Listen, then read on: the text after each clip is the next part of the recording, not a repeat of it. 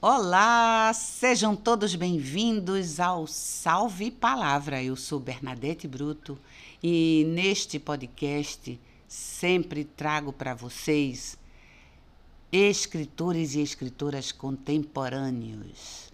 E neste Salve Palavra especial, vamos indicar a leitura de um livro, O que há por trás das coxias, de autoria da escritora atriz, musicista, multiartista Fabiana Guimarães. Salve Palavra Harmoniosa de Fabiana Guimarães.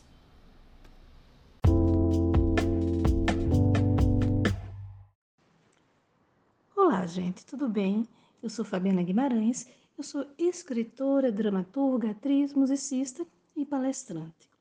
Como escritora, gente, eu quero chamar atenção para o meu livro O que há por trás das coxias? Sim, é uma pergunta. O que há por trás das coxias? Ele é um romance surreal repleto de simbolismo e esse livro ele está em cima da obra de Manuel Bandeira.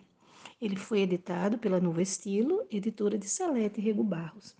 E ainda como escritor, eu quero falar também sobre alguns monólogos, aliás, sobre monólogo que escrevi. Escrevi alguns, mas eu quero chamar atenção para um, que é o Teatralizando Bandeira. Eu posso dizer que é o meu xodó. Nesse monólogo, eu interpreto o pensamento do poeta. Para mim, é algo abstrato, sabe? São partes de poemas de Manuel Bandeira em que eu falo de forma teatral e bem contundente. Nós vamos desde o seu nascimento até quando ele se despede para sua pasárgada.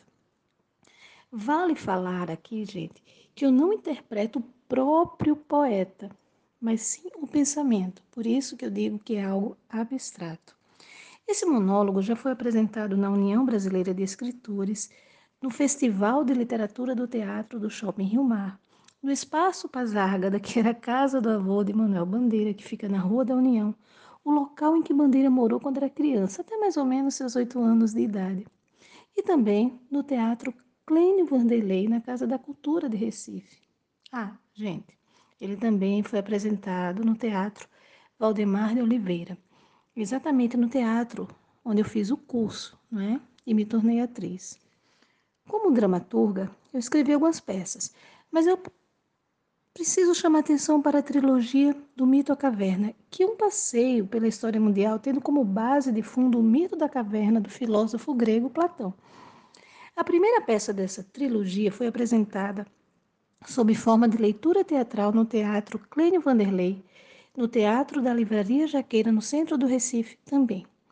Ela foi dirigida por Marcos Portela, que foi administrador do Teatro Valdemar de Oliveira, e encenada pela Teatros e Cia Produções Artísticas, fundada e dirigida pelo próprio Portela. Costumo dizer que é um passeio, uma reflexão é, sobre a história do mundo, sobre as guerras, sob a ótica platônica, entendem? E como palestrante, nós temos como foco, obviamente, a música, mas o interessante é fazer o elo entre as artes.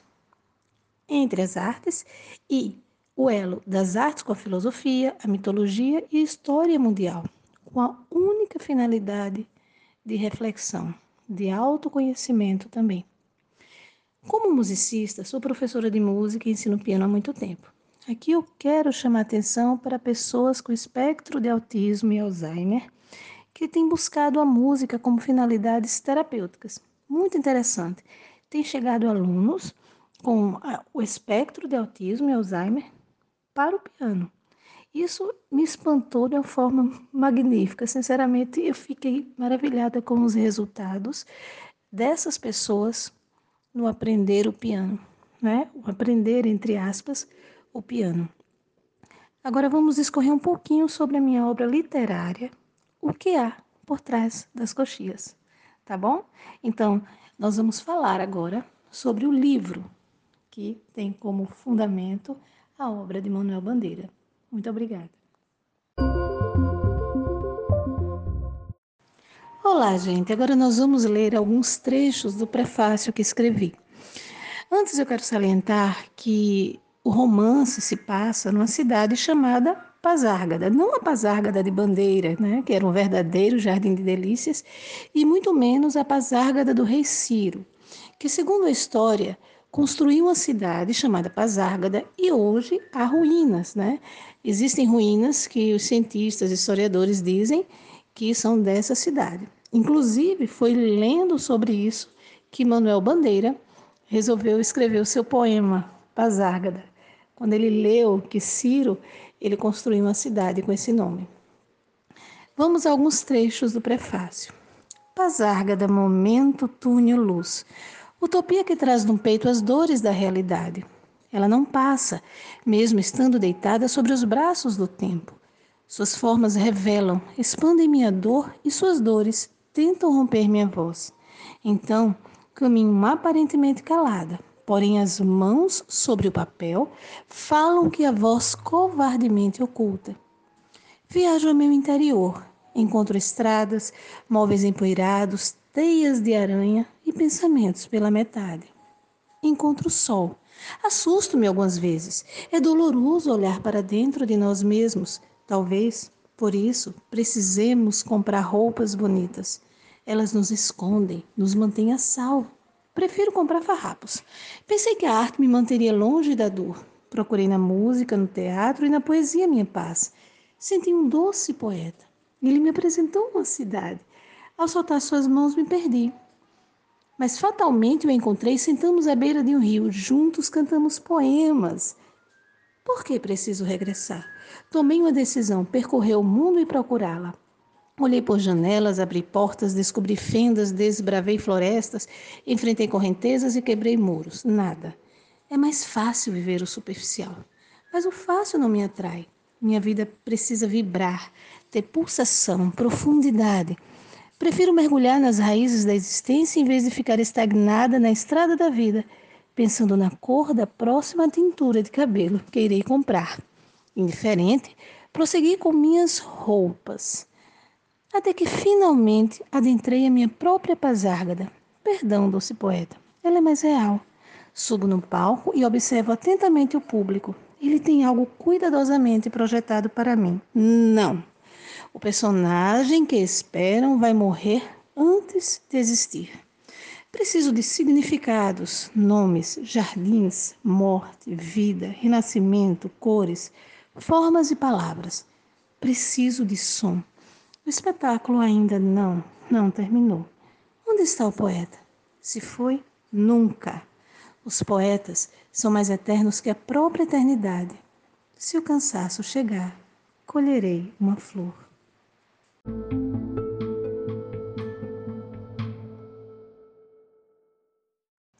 Olá, gente. Eu costumo dizer que o livro que há por trás das coxias nasceu no palco do Teatro Valdemar de Oliveira.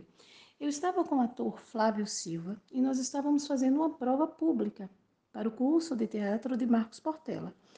E era, eu fazia o papel de uma religiosa, eu escrevia esse sketch, eu fazia o papel de uma religiosa e ele fez o papel de um padre, de, de um religioso, né? E nós estávamos nos desentendendo e de repente veio aquele insight. Eu olhei para o teatro e pensei, poxa, a vida é um teatro. O que, que há por trás das coxias? sabe? E eu pensei de forma metafísica mesmo, o que, que há por trás da morte, o que, que há por trás é, da nossa partida. Mas o legal do que é surreal é que a gente pode interpretar de várias formas. O que há por trás das coxias? O que há por trás desse sistema em que nós estamos inseridos? O que há por trás das instituições? O que há por trás do meu inconsciente, que, ou no meu inconsciente, né, que me faz agir e pensar de determinadas maneiras? legal do livro é que ele é altamente simbólico, até os nomes dos personagens foram pensados. Por exemplo, nós temos um personagem chamado Mequetrefe. É uma estátua. O estatuísmo está bem presente. Essa estátua, ela fica no centro da Praça da Rua da União. Existem muito mais estátuas no livro. Elas pensam, falam, dialogam, sentem, choram, mas Mequetrefe é a principal estátua, é a mais ligada, é a mais sensitiva, é mais é que tem mais insights, sabe? E mequetrefe é um termo que nós usamos muito para aquilo que é raso. E muitas vezes aquilo que nós vemos como raso é o que tem de mais profundo muito mais do que, às vezes, muitos diplomas que nós encontramos por aí. E por que Mequetrefe? Automaticamente veio esse nome porque eu lembrei que Aloysio de Azevedo contribuiu para um, um jornal chamado Mequetrefe. E se Aloysio de Azevedo contribuiu para um livro chamado Mequetrefe, para um jornal, perdão, esse nome tem muita profundidade. Nós que não percebemos, o povo tem muita profundidade. É muito legal essa coisa do símbolo que há no livro, de nós buscarmos essa capacidade de abstração e nos aprofundarmos na simbologia da obra.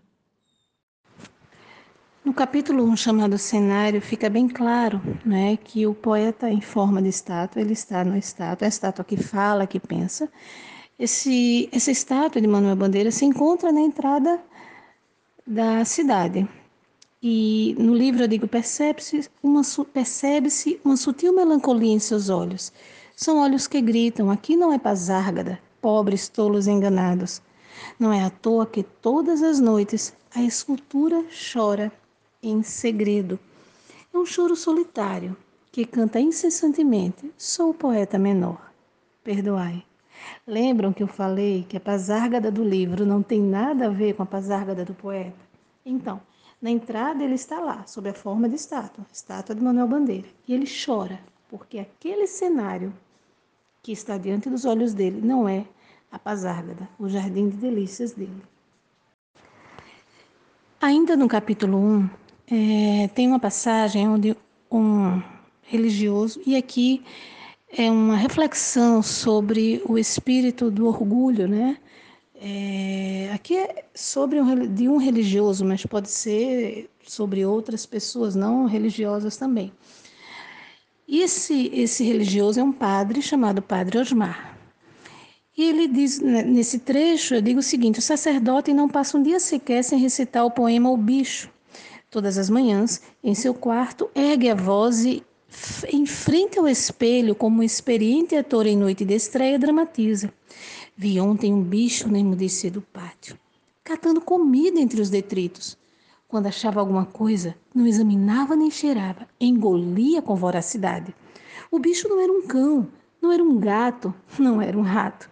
O bicho, meu Deus, era um homem o clérigo recita o poema sete vezes e faz o sinal da cruz, agradecendo ao Celso por não ser o personagem principal. Ou seja, aqui uma reflexão, como eu falei antes, sobre o orgulho e a autossuficiência.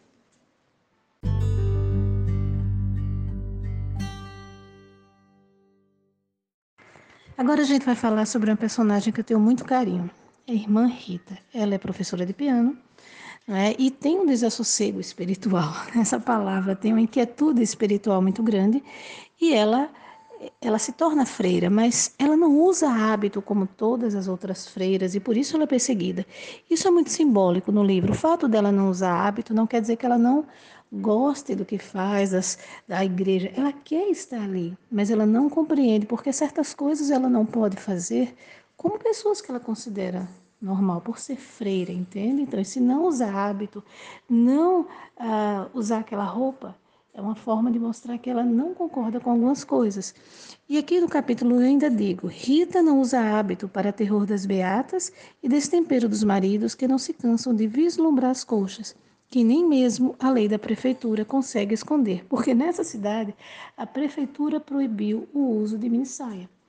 E eu ainda digo assim de forma bem irônica, né? A mulher que usa mini saia é vil, fútil e fácil. No livro eu falo isso como uma ironia, porque é o pensamento da cidade, entende? Eu quero colocar o pensamento da cidade. Ou seja, aquilo que eu vejo, eu julgo. É, é para que nós possamos refletir um pouco sobre isso. Será que o que eu vejo eu devo julgar? Será que é assim? Será que toda uma sociedade precisa estar sempre julgando as pessoas? Também a reflexão sobre a própria posição da religiosa. Eu continuo. Tem cabelos longos e negros, pele morena, clara e boca pequena, olhar profundo, as mãos longas e finas tocam piano e bandolim como ninguém. Sentada ao lado de Mequetrefe, que é uma, uma estátua, nas noites não chuvosas, toca em homenagem à Virgem. Então, Rita representa, né, o símbolo de Rita é aquela mulher que tem a sua necessidade espiritual e o fato dela não usar hábito revela toda a sua sua inquietude. Por que determinadas coisas eu não posso fazer? E a lei da prefeitura mostra uma ditadura em cima da imagem, sabe? Gente, é, nessa cidade chamada Pazárgada, existem várias estátuas que pensam, que, que sentem, que choram, que se apaixonam, que se arrependem. Isso, é, o que, que eu quero transmitir através disso? Que muitas vezes a população ela está tão focada em tradições, e não é menosprezando, não estou menosprezando as tradições, elas são importantes, muito. Mas às vezes nós ficamos tão cegos por elas que nós esquecemos de raciocinar. Então o que acontece? Essas estátuas são sete estátuas mais a de Manuel Bandeira, não é? Essas estátuas, elas raciocinam, elas questionam muito mais que a própria população. E aí é um, um convite à reflexão de como nós estamos diante da nossa vida, do sistema, das, das decisões que são tomadas em todos os âmbitos. Não é? Será que nós não estamos indo num caminho simplesmente porque todo mundo diz, porque todo mundo vai, não é? Ou eu tenho esse poder de questionamento, mas um poder de questionamento que traga paz, que não leva à intolerância religiosa e intolerância em aspecto, aspecto algum, perdão. Intolerância em aspecto algum. Então, tem um, uma estátua chamada Prometeu. Prometeu foi aquele aquele personagem grego, né, que roubou o fogo dos deuses, trouxe para a terra e ele foi punido pelos deuses. Né? Essa, esse fogo pode ser interpretado como arte, como conhecimento. E Prometeu fica exatamente na prefeitura, o que tem a ver também com o fato dos políticos prometerem, prometerem, prometerem. Então, eu fiz uma brincadeira aí nessa questão do, da, da política, mas é algo muito mais profundo. Prometeu, ele rouba o fogo dos deuses, mas ele é punido. Então, assim, o prefeito é chamado de tirano. Nós sabemos o que significa a palavra tirano. E o prefeito dorme um, o tempo inteiro. Ou seja, é uma reflexão, né? Será que será que os políticos, será que nós aquelas pessoas que nós colocamos no poder, elas estão dormindo para as necessidades do povo e o nome dele é tirano. E eu digo aqui, tirano, ele é apenas um homem de maneiras delicadas que aplica máscaras faciais diárias e sua esposa é uma mulher capaz de bater 27 homens ao mesmo tempo. Parece bobo o que eu escrevi, mas o que eu quis dizer com essas coisas simples, de maneiras delicadas, é que é uma pessoa que está muito mais focada nas necessidades internas, nas suas necessidades, do que na necessidade do outro. A esposa tem muito mais força, mostrando que, esse, que há um desequilíbrio nessa, nessa força masculina e feminina nesse político a ponto dele pensar só em si. Então, é um personagem que eu muito rico. E é interessante que esses personagens muito ricos do livro são os personagens que aparecem em pontos, em, em citações muito bobas. E essas citações muito bobas, quer dizer, muito bobas aparentemente, são as que têm um, um convite maior à reflexão, sabe? Ainda no capítulo 1, nós vamos falar, nós vamos ler uma citação em que Mercúrio, uma das estátuas, está presente. Mercúrio, ele simboliza o próprio planeta Mercúrio, né? O Mercúrio ele é o planeta que está mais próximo ao Sol. E quanto mais próximo ao Sol, mais rápido gira esse planeta.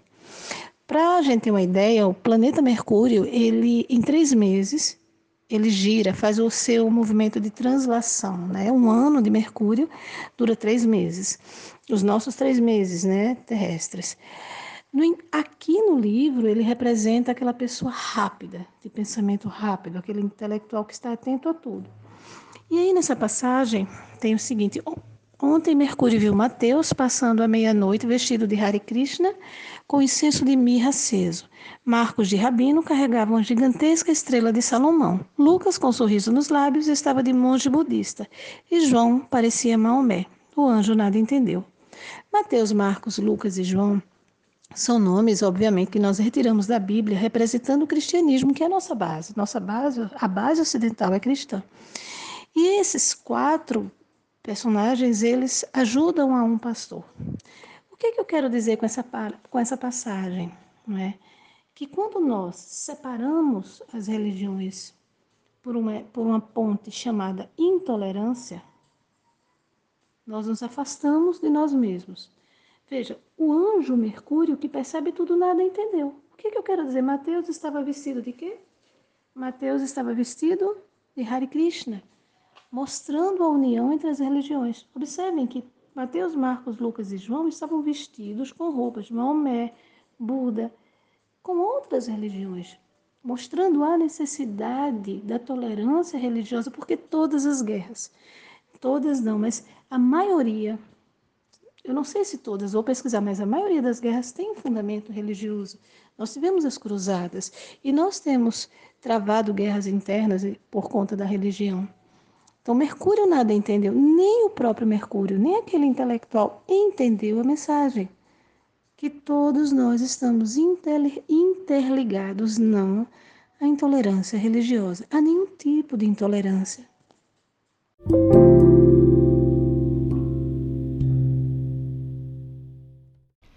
Gostaram da apresentação do livro feita pela própria autora? Pois é, o que há por trás das coxias é uma leitura instigante. Vale a pena conferir. E se você tem interesse no livro, entre em contato com a escritora através do seu Instagram, arroba, underline, ativa. Fabiana Guimarães, eu só tenho a agradecer a sua participação muito especial. Vocês, ouvintes, fiquem para escutar a mensagem final que sempre fica a cargo da nossa convidada e eu vejo vocês no próximo Salve Palavra, onde teremos mais e mais novidades do que está na escrita contemporânea. Até breve!